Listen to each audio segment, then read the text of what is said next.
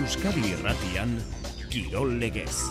Jose Maria Paula, za Euroligako partida gaur Baskoniak. Bai, zortzetan du Baskoniak Lion ondoan bilurbenen kontra jokatuko du zortzitan partia hori eto sobola daunean, azkeneko irurak irabazita Euroligan behintzat baina, hori baina lehenago badugu beste ekitaldi bat, gaur doneste ben eguna handia dute, udazkeneko feri eguna, aziendak eta handaude, gaur goizean zehar kalean, postuak ere bai, eta Nafarroako eskolari txapelketa arratsaldeko seietan.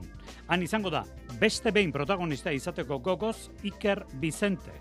Europako futbolak jardunaldi interesgarria, denak italiara begira, beste behin lehiak eta handi batetik kanpo geldituko alda Italia marka litzateke gaur ipar Macedonianen kontra eta astelenean Ukrainaren kontra ezin du utxik egin Italiak.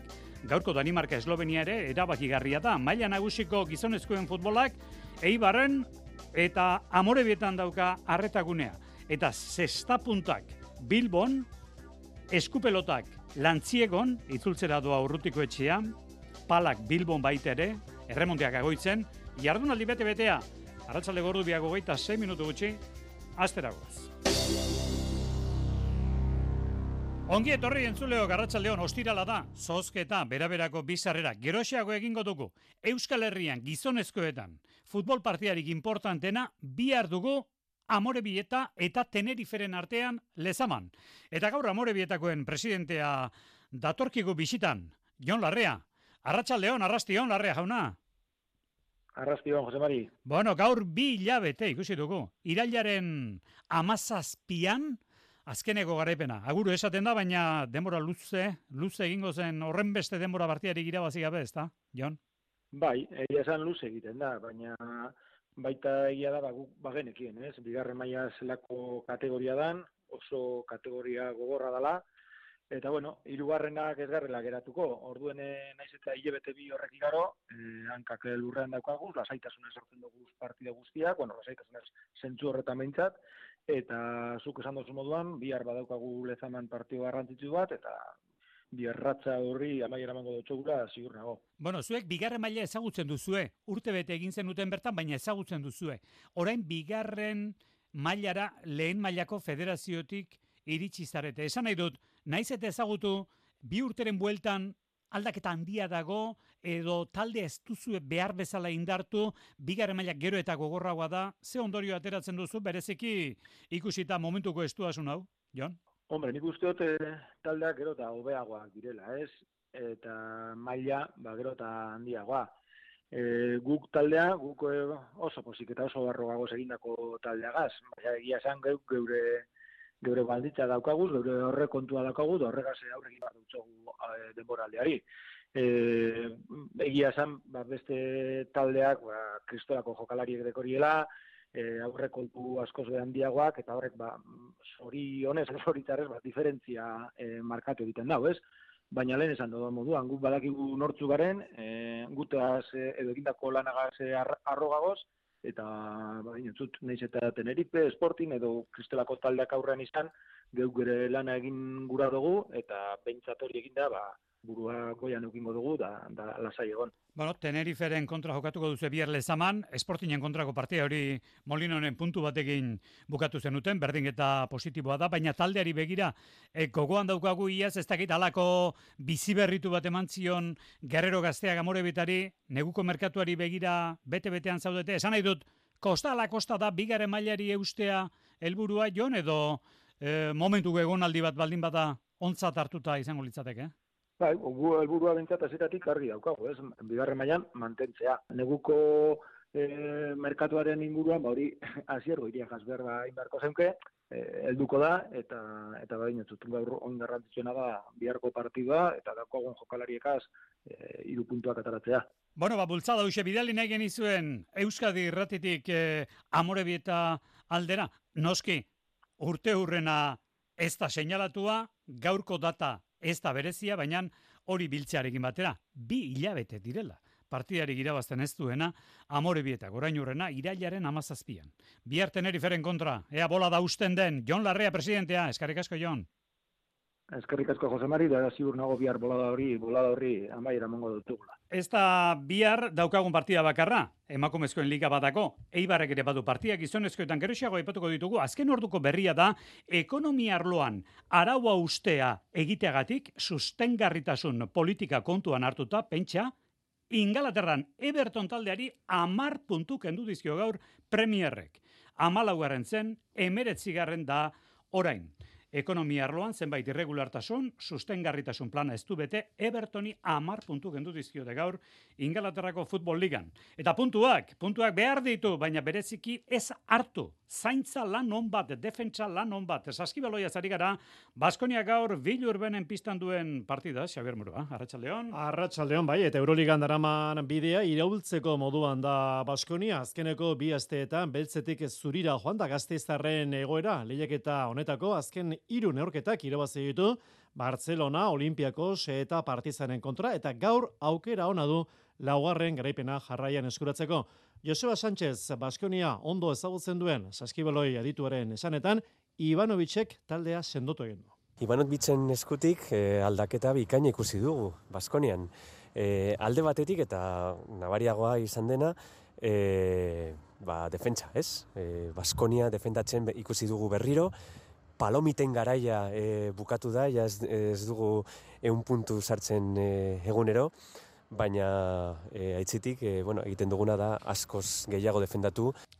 Gaur bederatzi garren jardueldiko partidua izango du Baskonia, Kasbel Villarban talderen kontra Frantzian, iluntzeko sortzietan, Villarban selgapeneko azken aurrekoa da, soilik bi aurketa irabazita, lau garipen ditu Baskoniak, gaurko partiurako Dusko Ivanovicek Niko Manion berezkoretuko du, ezin aztu ordea, jokatu ezin da, daudela Marinkovic, Rokabo Paulus eta Kalifa Diop.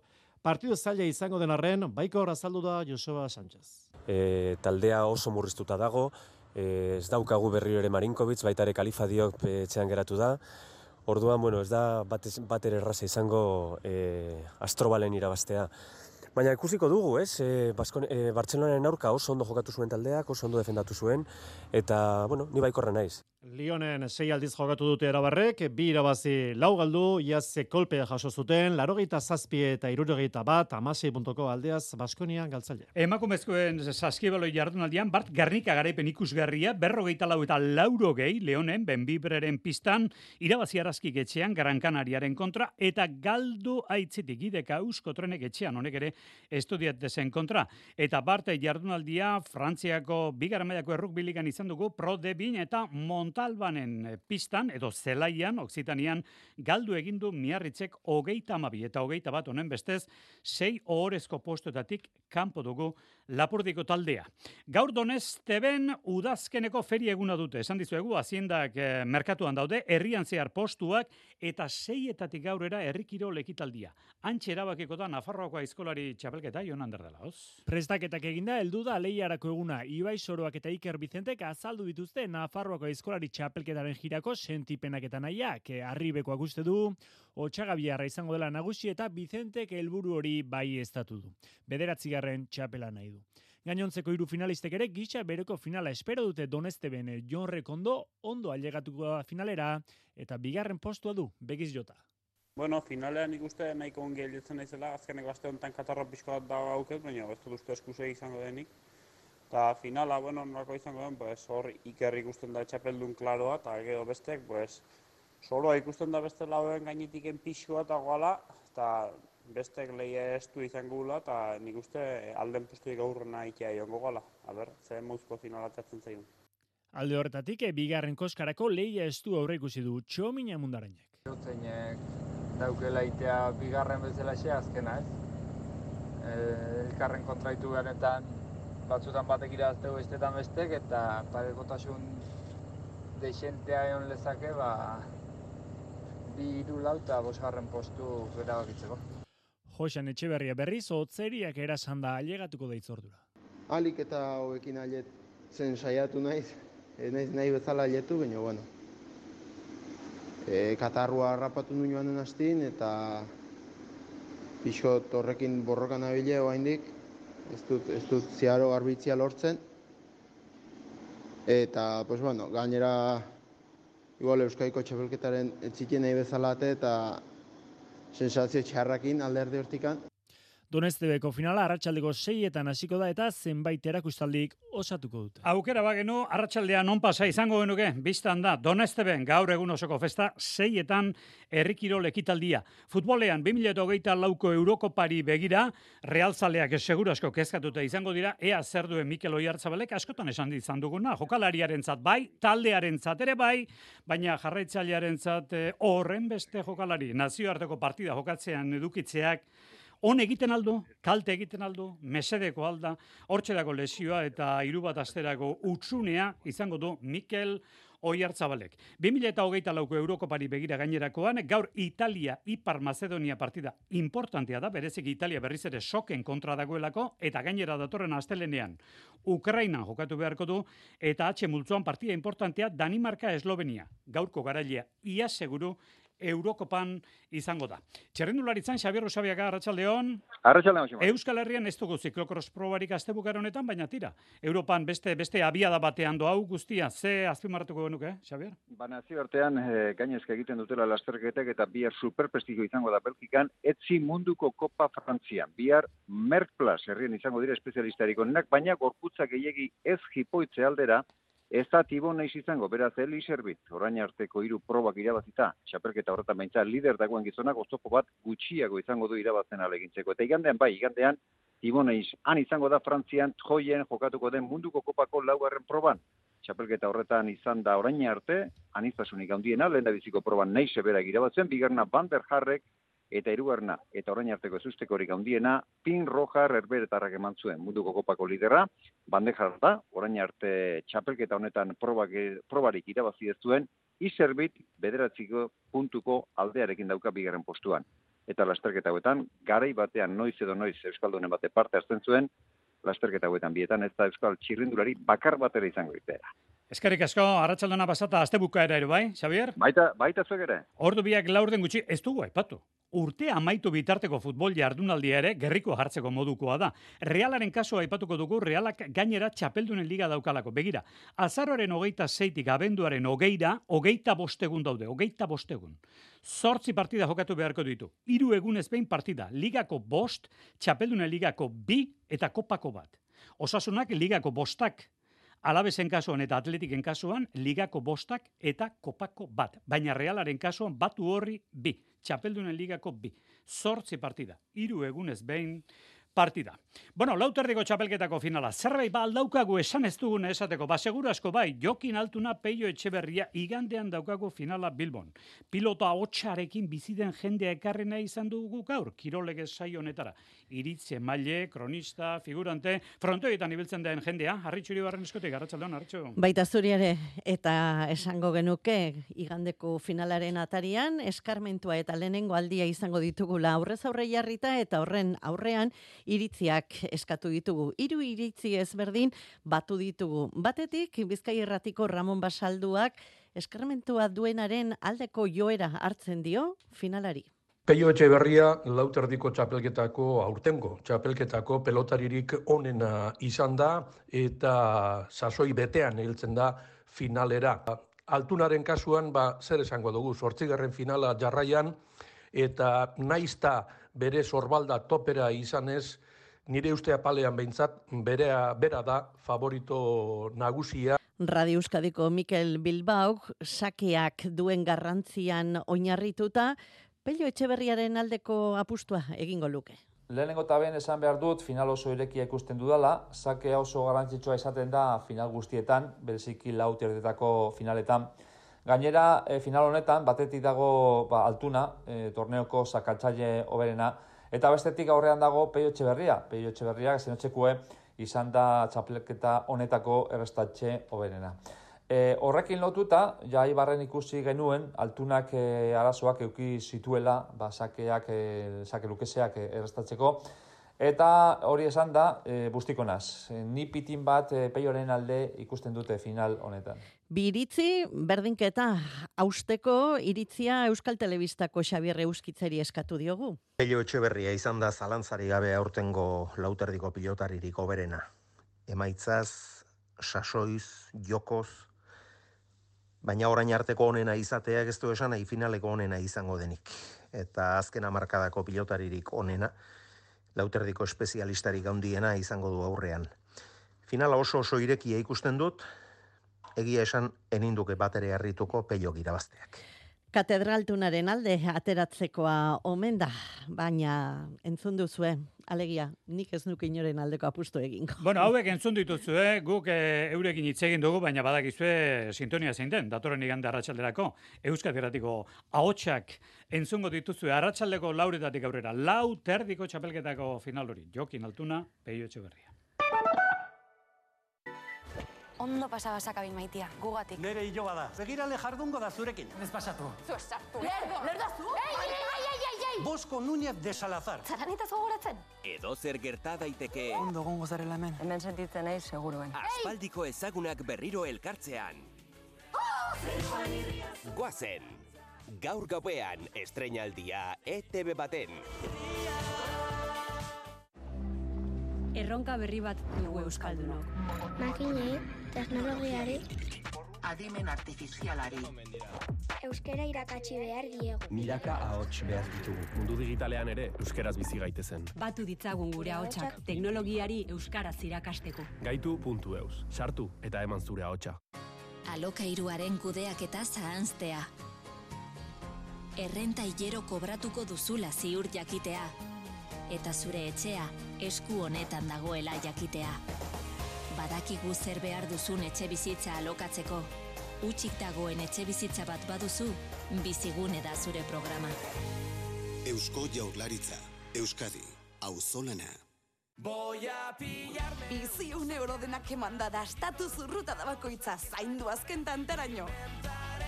Una nueva bebida que solo comprobarla todo te saldrá bien. Lakturale eta edan bizitza. Kokar Expokasion zure zain fiko autoazokan. Prezio behezinak azoka horretan bakarrik aurkituko dituzunak. Berehalako entregatzea, inon baino tasazio altuakoa, finantziazio baldintza bereziak, ibilgailu hibridoak, hibrido entxufagarriak eta elektrikoak. Aukeratu zurea, Kokar Expokasionen estandean. Azaroaren amazazpitiko geira fiko ban. Kokar Expokasion, ondo erosteko bermerik onena. Kanpoaldeko erakusketagunea, iru pabilloia. Kirol legez. Euskadi Arratsalde gordo biak 10 minutu gutxi dira. Lastera aipatuko dugu beraberak eta sola jokatu behar duten eskubaloi partida Donostian datorren igandeko amabietan hasiko den partida, baina badakizue bi sarrera ere baditugula, esan genuen bi sarreroiek zozketatu behar ditugula. Bueno, bi babesle jarri behar zenituzten, bi babesle. Klubak izandako bi babesle, historian bi babesle. E, batzuk aipatze aldera, Superramara, Akaba, Mercedes-Benz, Euskadi Bass Country, Corte Blanco, Primafrio, Lacturale, Okelan, bi eman behar ziren. Hori dena ordain dute jungo. Josin Etxeberriak ere emango zituen. Arratsaldeon berdin. Bai dudarik, ape. Ondo Hau-. Hau dena badaki. Hau ez du musutu. Ordainpean, ez da? Bueno, batetik hogeita bira arteko tartea daukak zenbaki bat eh, aukeratzeko Bueno, bi ditugu. inongo zalantzarik, Bota. batetik hogeita bira, hogeita bia, hori duk nire zenbakia eta. Azkena.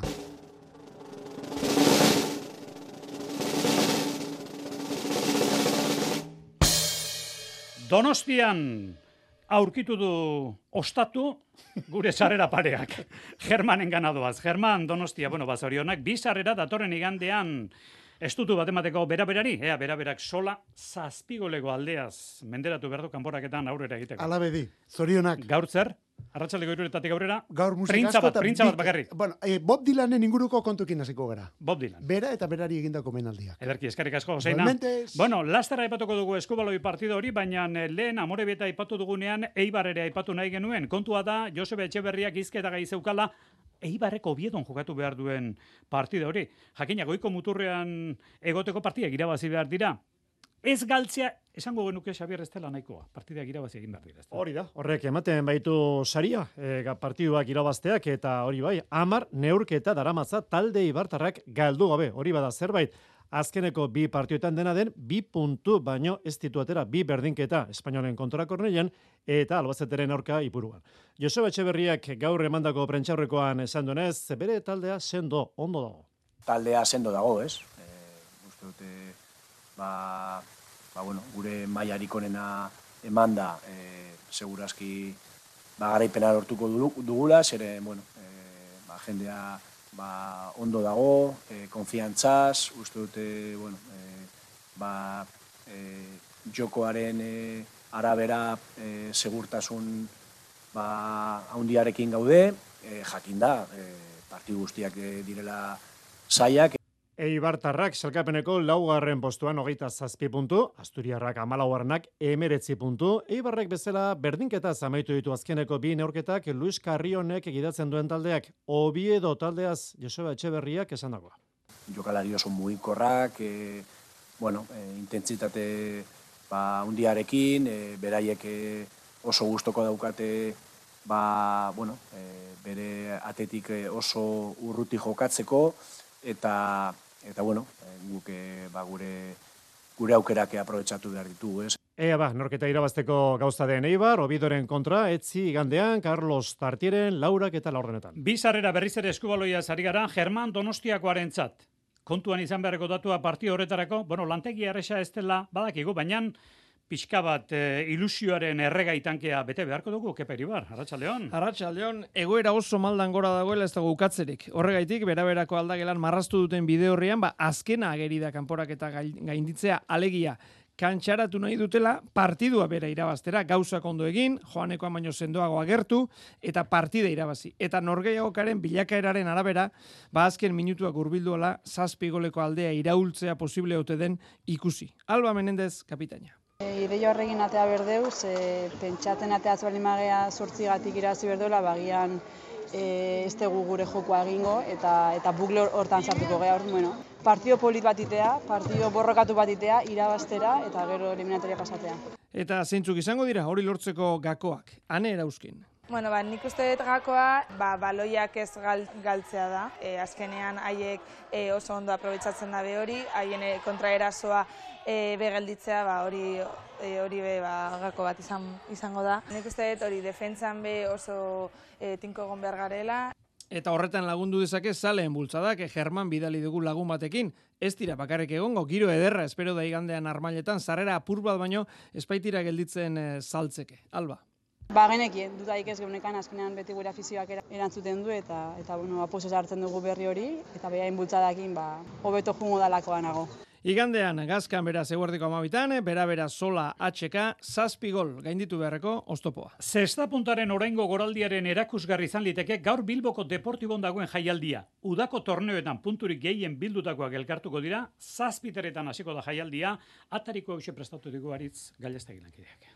Izarren gaua gaur eh, Bilboko Deportibon eta zestapuntan argi bereziarekin diztira egiten duten bi pilotari aipatzen hasita Iñaki Osa goikotxea eta Aritz Erkiaga nabarmendu behar. Azken bi hamarkadetako puntista honena eta egungo izar eh, nagusia aurrez aurre. Azken aurreko dantza izango da bien artekoa. Zumaiarrak e, gorka izango du Bizkartzain eta Izpasterreko magoak Baske udako gran eslametako lau pilotaririk onenen arteko leia izango da. Donostian, Markinan, Gernikan eta Ondarribian maila onena eman zutenen arteko norgeia oka. Erkiagaren ustez, neke antolatu daiteke partida oberik.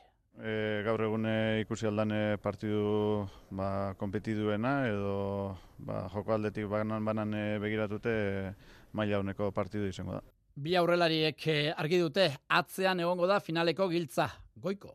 Bai, aurkari gogorra, ez? E, aritz momentu honetan oso ondo da jokatzen. E, maila on baten dago, orduan ba saiatuko gana da bai joko kendu eta atzera kargatzen parte guztia. Erkiagak eurentzat ohikoa ez den Deportiboren ezaugarriak aletu dizkigu. Pelota motelagaz e, astune da. Ez dugu lan frontize altu eta bat depende zehatzelari ba, kosta jako atzera pelotie eta gero rebotien bez gara asko hemen jokatutakuek eta igule arazuek egukiko du zipitzen, baina ni pentsa dut eh, harin ipiniko ari. Goikoren zate, eh, azken partida izango da Bilboko frontoian, enegarren eh, omenaldia ingo diote eta eskertuta da oso jasotzen ari den berotasunaz. Omenaldi guztia posik ez, ez nuen espero nik ba, frontoi bakoitzean agurru bat eukiko nunik ez, eta azkenian ba, jo, berotasun hori nerekiko, ba, azkenian ba, posgarria da, oso posik e, orain arte egin dizkidaten guztiekin. Jaialdia zazpitarretan hasiko da emakumezkoen eleti mailako partidarekin. Barrenetxeak eta arakistainek Merinoren eta Watkinsen kontra neurtuko dituzte indarrak. Eta ondoren etorriko da final handia. Hori zazpiterrietan, zortzietan eskubaloia dugu, irunen, parezpere dabiltzan, bidasoa irun eta ademar aurrez aurre. Eta biharko egunari begira jarrita, F Ligako futbol partidak, zubietan, lauretan, Reala Sevilla, Ipuruan Eibar Uelba arratsaldeko seiterdietan eta atletikek Valentzian jokatuko du zorziterrietan. Eta bihar, harri jasotzen zizurkilen harri handien gipuzkoako txapelketa. Sei kirolari, Xabier Aramburu, Aimar Galarraga, Gari Garmendia, Imanol Rollo, Jon Unanue eta Julen Diaz. Ez dago egungo arailea, joki naiz mendi, tendoia utzi darrapatu dugu. Bai, ba, egile ba, lanien hain izala, en asteazken goizian, aurrengo zean, ba, erremitaka jaildu nio mesotik da, tendoia puskatu nunez, bicepsekoa eta oain operauta nao, eta gaur kenduzke puntuk eta bar, da bain rehabilitazioan, ba, egon, nimergeldi geldikan. Eta biharko lehiari begira, pistaren bat emateko eskatu diogo. Bai, ez, netzako, bai, hor, hor mutil gaztia bado, imanol, larta inguen bastante gaztia da, aurrengo urti ertengo, emezortzu zen, lan politxingo ere, eta hor txe, garmendiare, bai, aurrengo aldiz, gusta eta Oen, goen atxon tarten iruitze zait, eta galarran tarten egon goala pelea handia. Pelea, pelea desentia. Bihar arratsaldeko seietan zizurkilen. Bueno, oraintxe jaso ditugu, aste honetan izan zen gurekin jain marzu beldia, Saudi Arabian zebilen, titan deserten.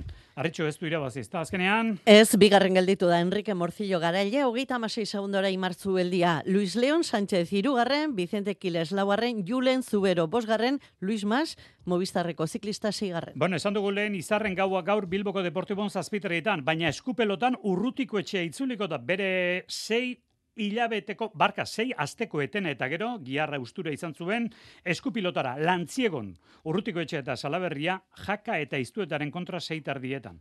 Eta bizkaia pelotalekoan zazpitan pala dute, eta erremonte txabelketako partidak, arratsaldeko zazpitaretatik aurrera, agoitzen.